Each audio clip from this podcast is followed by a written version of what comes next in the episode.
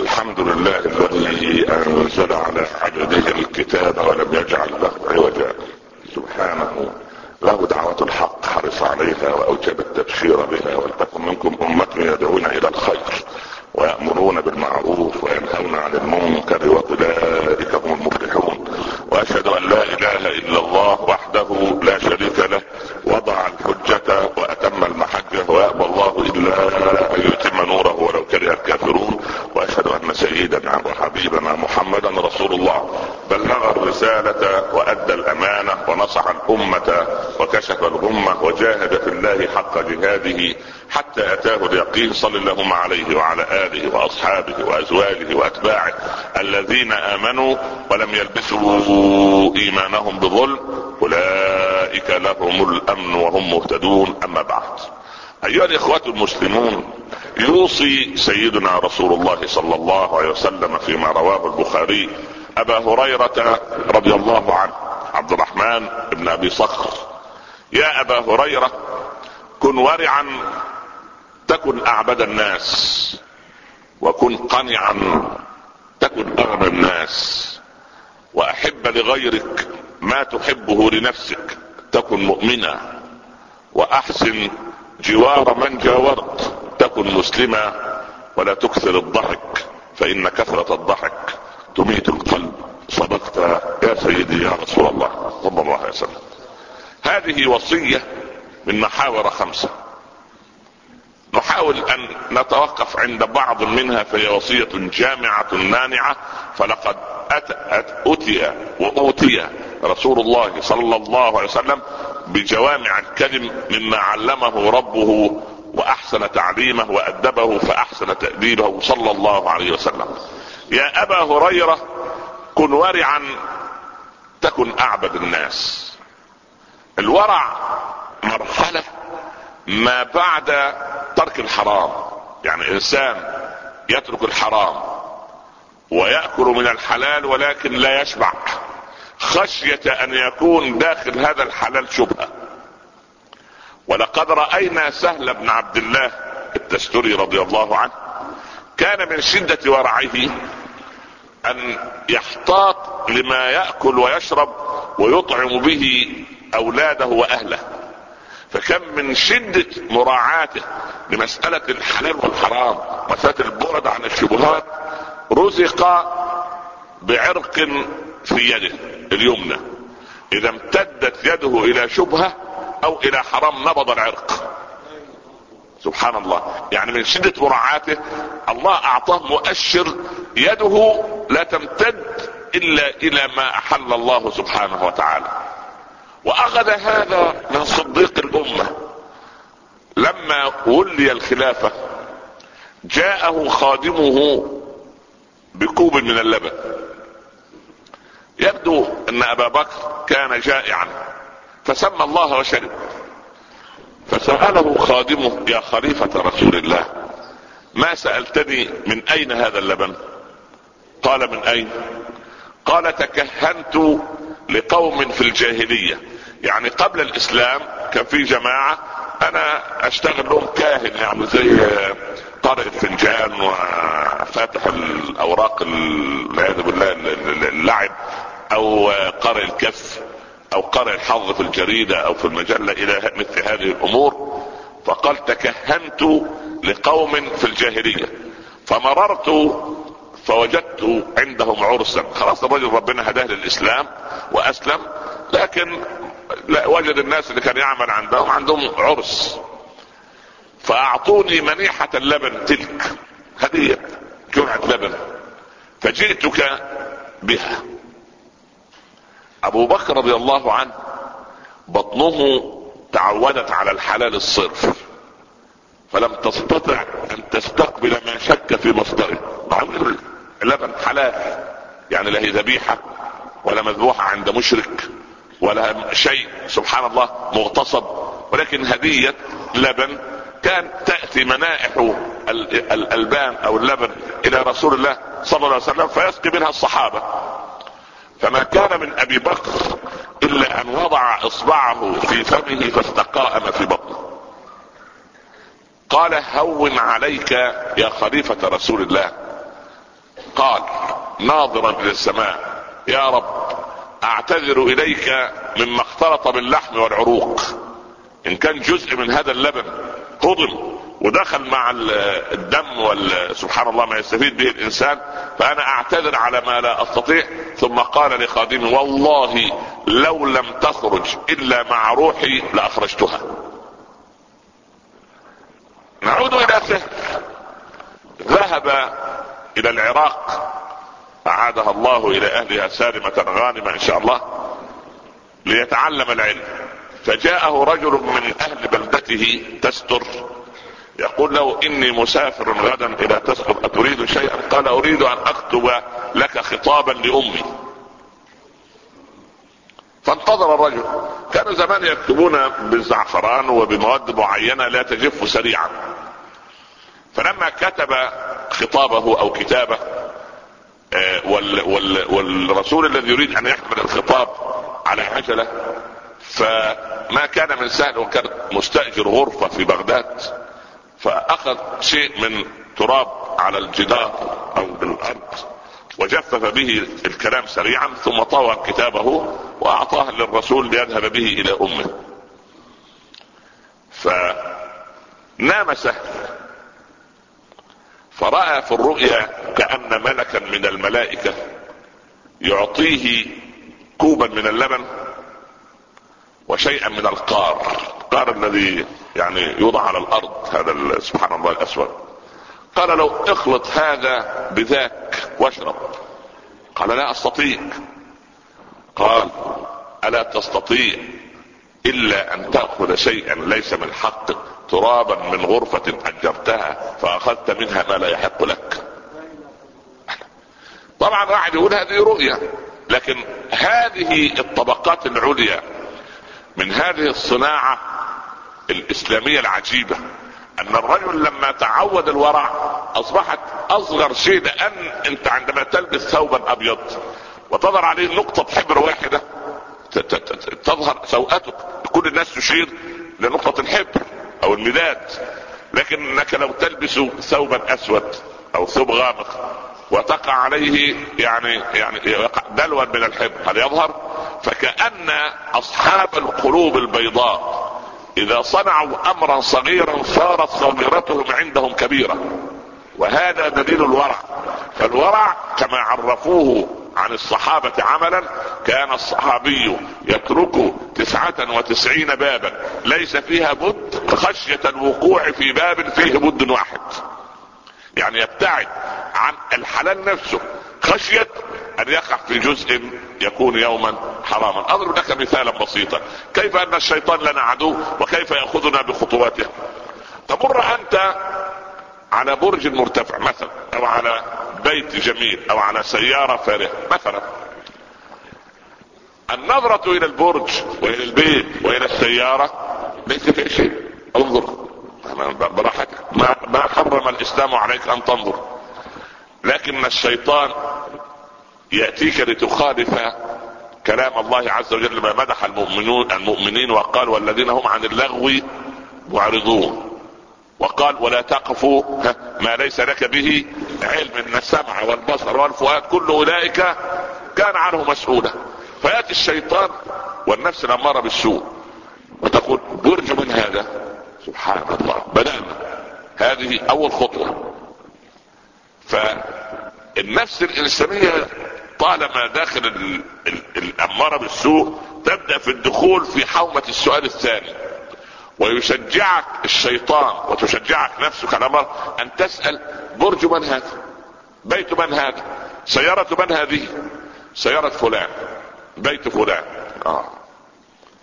السؤال الذي يليه ما دخلنا في اللغو. من أين جاء بهذا المال؟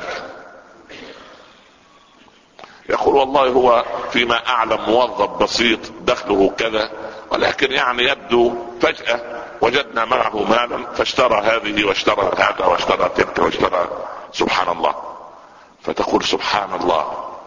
يعني تقريبا تريد أن تقول لي هكذا يقول لمن يسأل يعني أو أنه لص كبير أو مرتش كبير أو فاسد من من من المرتشين الكبار؟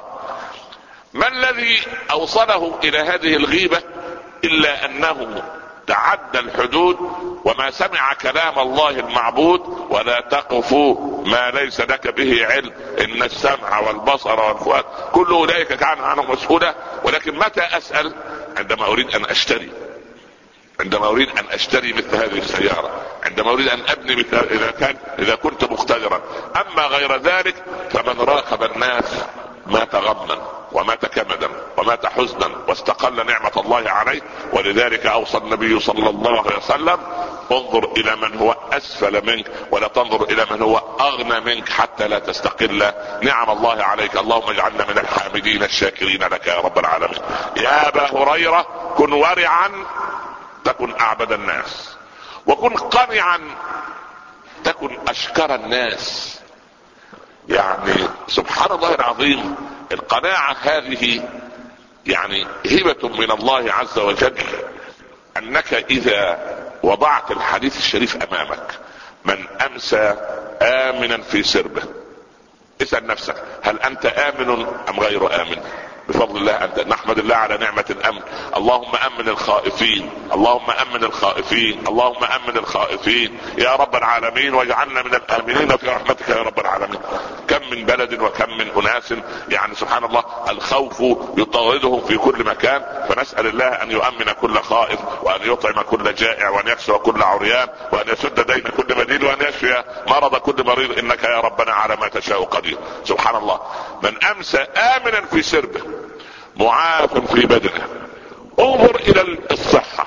أنت مصاب مثلا بضعف النظر أو أصبت في أذنيك أو في ركبتيك بمرض معين أو في قلبك أو في راتيك أو عافى الله الجميع.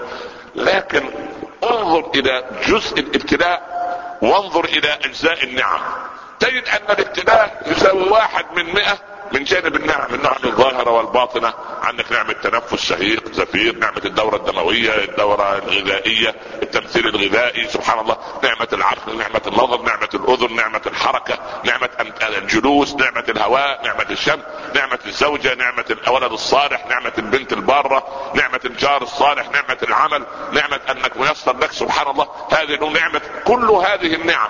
اذا قستها بجوار جزء المرض تستسخف نفسك تجد نفسك سخيفا غير شاكر لله. كن قنعا تكن أعبد الناس. سبحان الله.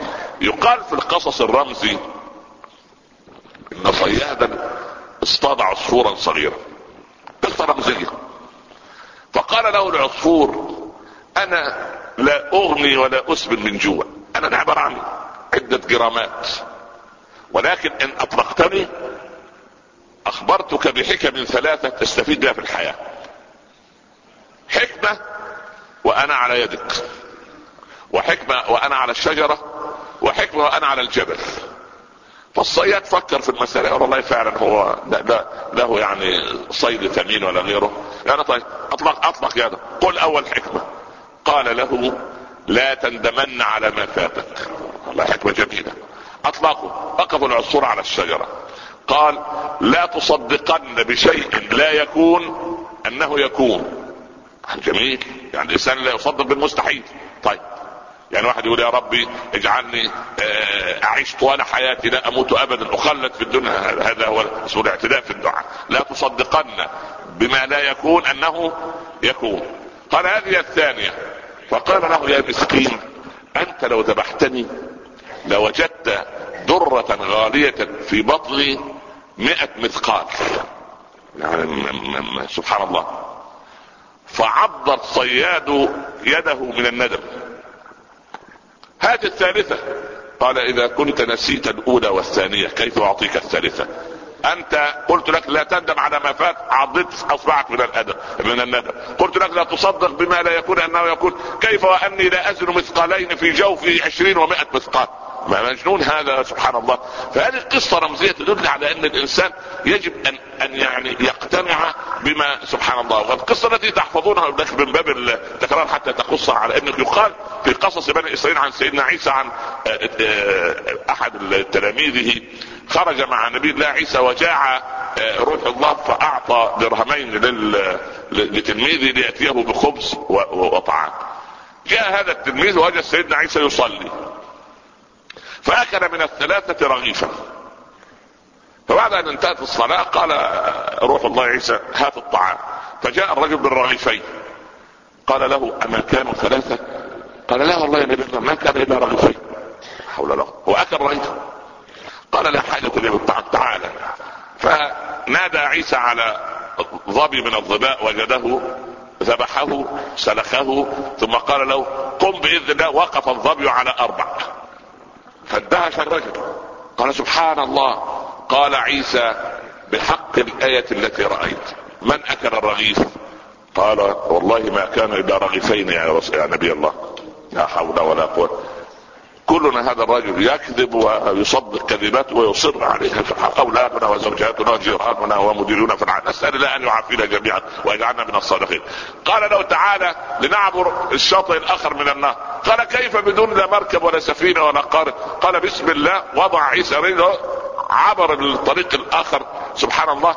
ما ابتلت أقدامهم فتعجب الرجل يا سبحان الله قال بحق الايه التي رأيت من أكل الرغيف؟ قال والله ما كان إلا رغيفين يا نبي الله. بعد مدة وجدوا ثلاث سبائك من الذهب كبيرة. بذكاء النبوة قال عيسى واحدة لي وواحدة لك وواحدة لمن أكل الرغيف. قال أنا. أنا اكلت رغيف لا حول ولا قوة. عند المال الإنسان عيل وكذاب وجبان ومنافق والمال يميل الناس عن المال المال. جنن الناس. الناس صارت مجانين المال لأنه مال بالناس عن الحق. اللهم لا تجعله في قلوبنا واجعله في أيدينا يا رب العالمين. وإن أردت بعبادك فتنة فقبضنا إليك معافيه تركه عيسى مع سبائكه خرج عليه ثلاثة من اللصوص قتلوه. وبعدين قالوا لاحدهم اذهب لنا لتأتي لنا بطعام. ذهب أحد اللصوص الثلاثة وقال في نفسه أنا أضع سم في الطعام يأكله صاحباي يموت وأخذ الكنز لوحدي وهما قال عندما ياتينا نقتله ونقسم على اثنين بدل ما نقسم على ثلاثة لأن الدنيا سبحان الله. المهم جاء بالطعام المسموم بدأ في الطعام قتلوا صاحبهم بعد ما أكل الاثنين متى؟ مر عيسى مع الحواريين في اليوم الثاني على ثلاث سبائك من الذهب وأربع جثث جثة صاحبه وجثة الجثث الثلاثة. قال هكذا الدنيا تصنع بأهلها اعبروها ولا تعمروها. فاللهم اجعلنا من أبناء الآخرة ولا تجعلنا من أبناء الدنيا يا رب العالمين. أقول قولي هذا وأستغفر الله لي ولكم. أحمد الله رب العالمين وأصلي وأسلم على سيدنا رسول الله صلى الله عليه وسلم وبعد. يا أبا هريرة كن ورعا تكن أعبد الناس وكن قنعا تكن أشكر الناس. ثم قال له وأحسن إلى جوار من جاورت تكن مؤمنا. والله الإحسان إلى الجار. شيء قد اختفى أنت يكفيك من جارك قد يكون مسلم وقد يكون غير مسلم وقد يكون قريب وقد يكون غريب. لكن إذا لقيته سلم عليه. لو وجدته في مصعد البناية مسحبه عليه يعني متأكد أنه غير مسلم. له صباح الخير مساء الخير. كيف أصبحت؟ كيف أمسيت؟ كيف عيالك؟ كيف حالك؟ والله هذه المودة لم لم تسعوا الناس بأموالكم ولكن كن يعني يعني يعني تلميذا نجيبا لرسول الله صلى الله عليه وسلم عندما قال أنا أدلكم على شيء فعلتموه تحاببتم؟ أفشوا السلام بينكم. إفشاء السلام هذا هذه صفة المسلم حتى لا نكون فتنة للذين كفروا. نسأل الله سبحانه وتعالى أن يجعل لنا أول يومنا هذا صلاحا وأوسطه نجاحا وآخره فلاحا. لا تدع لنا فيه ذنبا إلا غفرته ولا مريضا إلا شفيته ولا عسيرا إلا يسرته ولا كربا إلا أذهبته ولا هما إلا فرجته ولا دينا إلا قضيته ولا ضالا إلا هديته ولا ميتا إلا رحمته ولا حاجة من حوائج الدنيا لك فيها رضا ولنا فيها صلاح إلا قضيتها ويسرتها يا رب العالمين. اللهم اجعل إخواننا في فلسطين على قلب رجل واحد. اللهم أمنهم من خوف يا أرحم الراحمين. وارحم من مات منهم شهيدا واجعل مثواه الجنة يا أكرم الأكرمين. اللهم رد عنهم كيد المعتدي. اللهم أمنهم من خوف. اللهم أطعمهم من جوع. اللهم اكسهم من عري. حول حالهم إلى أحسن حال. اطرد عنهم شياطين الإنس والجن. أعد العراق إلى العراقيين. اجعلهم على قلب رجل واحد. اطرد عنهم كل غاشم ومعتدي. اللهم أمن بلاد المسلمين. وأمن المسلمين في كل مكان اللهم لا تؤاخذنا بما فعل السفهاء منا. أنزل علينا الغيث ولا تجعلنا من القانطين. أنزل علينا الغيث ولا تجعلنا من القانطين. أنزل علينا الغيث ولا تجعلنا من القانطين. لا تؤاخذنا بما فعل السفهاء منا. اللهم هيئ لبناتنا أزواجا صالحين ولأبنائنا زوجات صالحات. هب لنا من أزواجنا وذرياتنا قرة أعين. واجعلنا للمتقين إماما. وصلى الله على سيدنا محمد وآله وصحبه وسلم. بسم الله الرحمن الرحيم. والعصر. إن الإنسان لفي خسر إلا الذين آمنوا وعملوا الصالحات وتواصوا بالحق وتواصوا بالصبر. نكمل حديثنا بعد الصلاة إن شاء الله. آقم الصلاة. قوموا إلى صلاتكم. يرحمكم الله. أحمد الله رب العالمين وأصلي وأسلم على سيدنا رسول الله صلى الله عليه وسلم وبعد. هذه وصايا خمسة من سيدنا رسول الله صلى الله عليه وسلم. وهو يوصي أبا هريرة رضي الله عنه ويوصينا معه. تحدثت في الخطبة عن مسألة الورع ومسألة القناعة ثم مسألة الإحسان إلى الجار.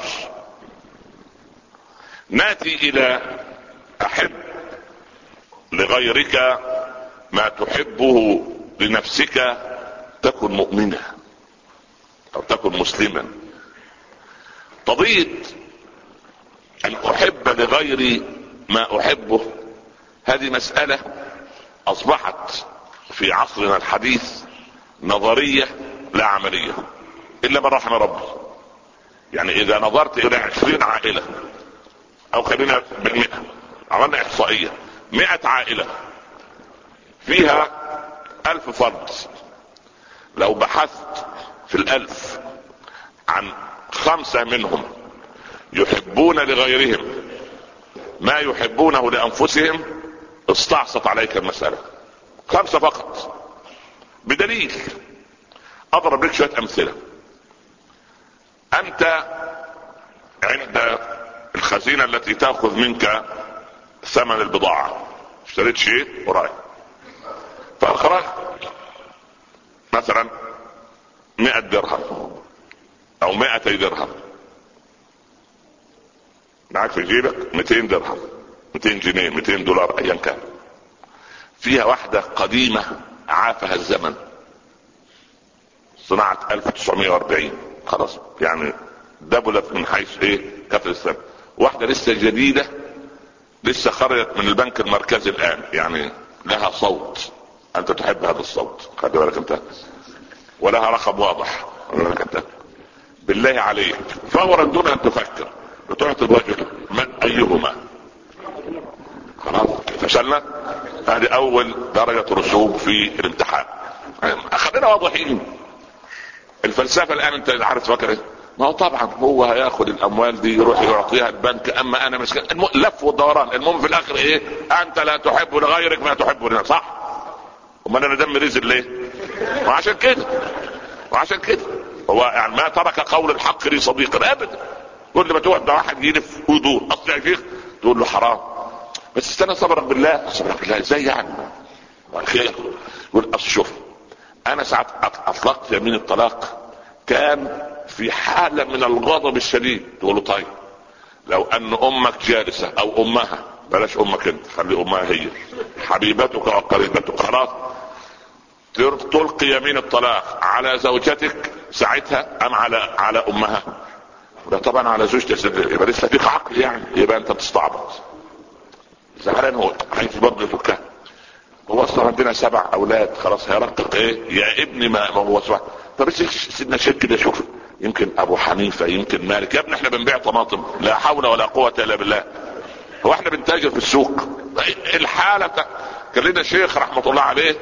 كان يدرس لنا الفقه المقارن. كان رايح نفسه رحمه الله كان. عامل لوحة ارشاد استرشادية عنده لوحة كبيرة كده. تقريبا كان خطه جميل. تسع حالات الطلاق خلاص؟ إذا كان كذا فهي طالق إذا كان كذا فهي طالق إذا كان كذا فلست ليست طالقا. خلاص؟ ابني تعرف تقرأ وتكتب. يقول له نعم يا سيدنا الشيخ. يمسك له العصا طويلة كده. يقول له اقرأ الحالة الأولى. تنطبق عليك؟ يقول له لا.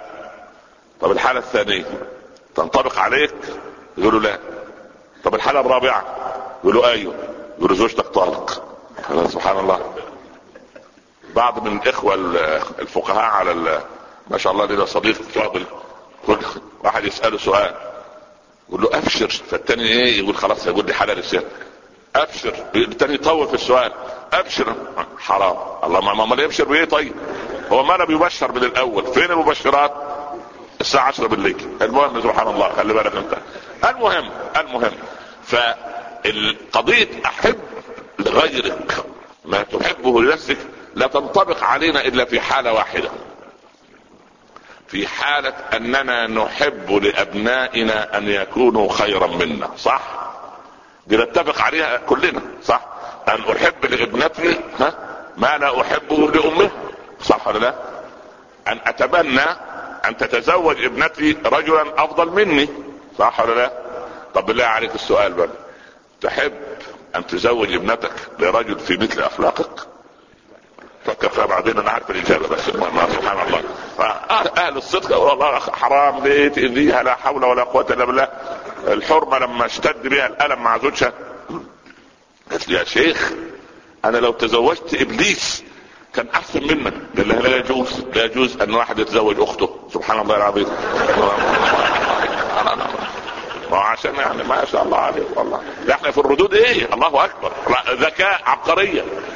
لكن في الحقوق عبقرية في أكل نسال الله أن الله. هو الرحمة مش راضية تنزل من السماء ليه؟ مش اللي صلينا صلاة الاستسقاء. ما بندعو الله سبحانه وتعالى. في يا اخوان الله.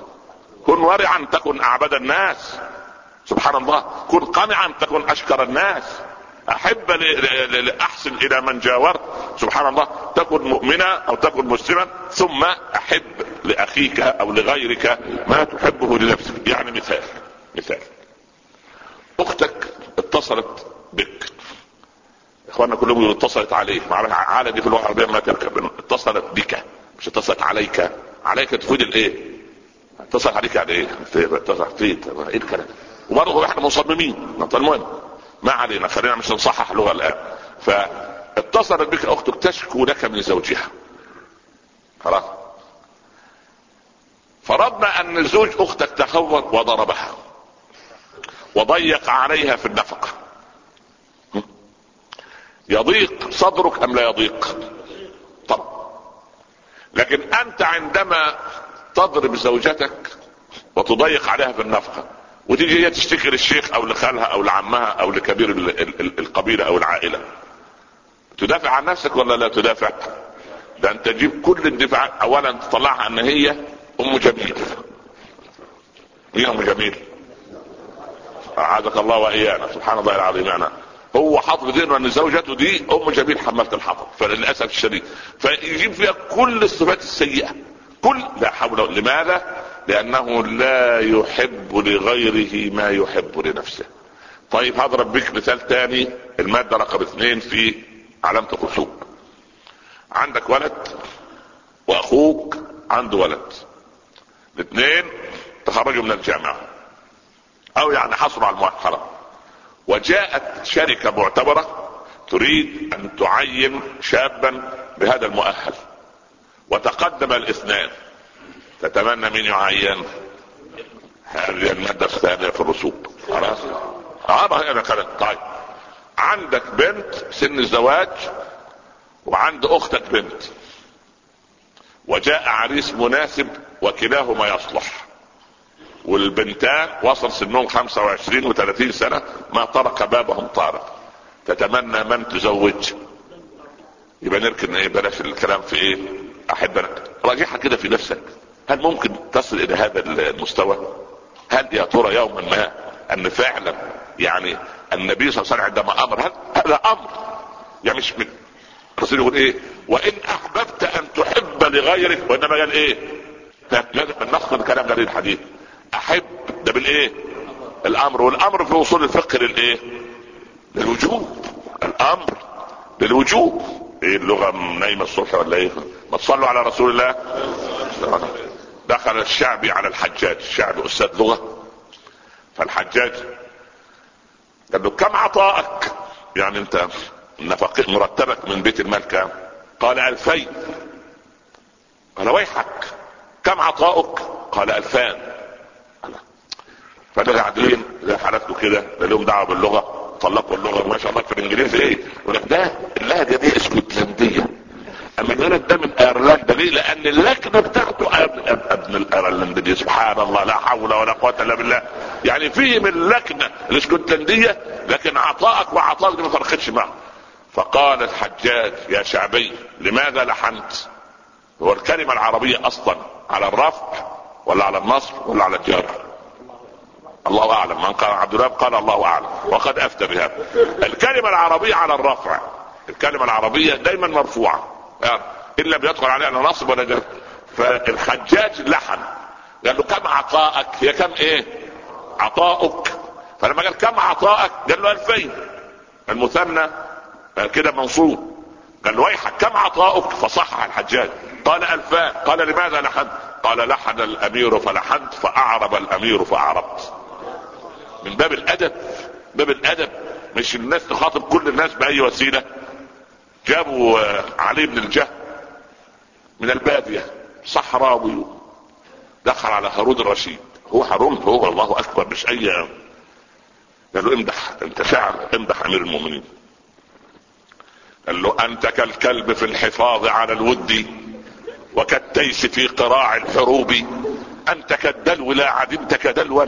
يا كثير العطا يا غزير الثقوب. الحاشيه فيها فين انت لو قلت لواحد عزك الله يعني من سبحان الله الرعيه لامير المؤمنين ومن؟ هارون الرشيد. أنت كالكلب وكالتيس وكالدلو. أمير المؤمنين يعني تيس وكلب هارون الرشيد فاهم. قال اتركوه. لقد عبر بأفضل ما عنده. اتركوه في ستة أشهر. يعيش في بغداد أيام كانت بغداد. الحضارة والترجمة وسبحان الله العظيم. اللهم اعدها سالمة غانمة لا يعني. والله بغداد أنا لي عشق بها كبير لأن تمثل الحضارة. سبحان الله العظيم وأحب كل بلاد الإسلام بفضل الله. ف ستة أشهر عاصر المدنية مجالس العلم الأدباء الشعراء الفقهاء اصبح العبقريات بغداد تستورد اللي جاي من القاهرة واللي جاي من دمشق واللي جاي من ما كانش القاهرة كان فسطاط واللي جاي من اليمن واللي جاي سبحان الله أهل الحضاره يدخلوا على بغداد ملتقى الحضارات. فين الشاعر اللي كان قال أنت كان لأنه البدوي إيه أهم شيء عنده؟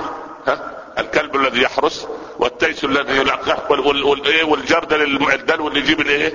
المايه من البير صح ولا لا؟ نعم طيب دخل علي بن الجهل في عبوته المعدلة يقول لأمير المؤمنين عيون المها بين الرصافة والجسر جلبنا الهوى من حيث أدري ولم أدري أعدنا لي العهد القديم من البكا ولم أكن سلوت ولكن زدنا جمرا على جمري فجعل هارون يتطيع يميل يمنة ويسرى وادعاها سبعون شاعرا. سبعين شعر كتب على وزنها وكانت أعظم قصيدة في الغزل سبحان الله. إيه اللي غير الرجل؟ ها؟ انه اندمج مع سبحان الله العظيم. ولكن أبا جعفر المنصور وهو في رحلة الصيد مر على خيمة أعرابي. فالأعرابي أبو جعفر ترك الحاشية عدى قال يا رجل أما عندك من ماء؟ قال عندي ماء ولبن. فأبو جعفر بيجي عنده كوز لبن. قال أعطني. أعطاه. جزء بسيط. قال له أتدري من أنا؟ قال له لا.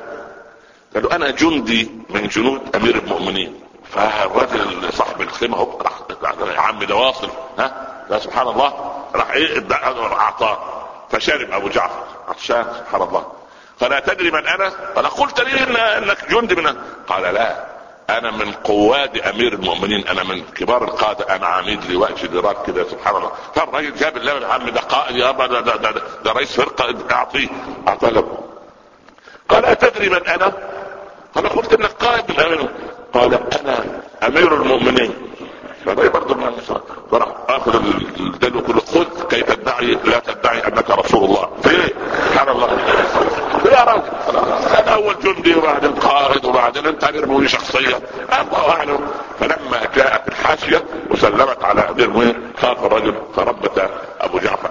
هكذا الناس تتعامل بهذا الفكر وهذا هذه الأريحية. المهم قضية أحب لنفسك الغير ما تحبه.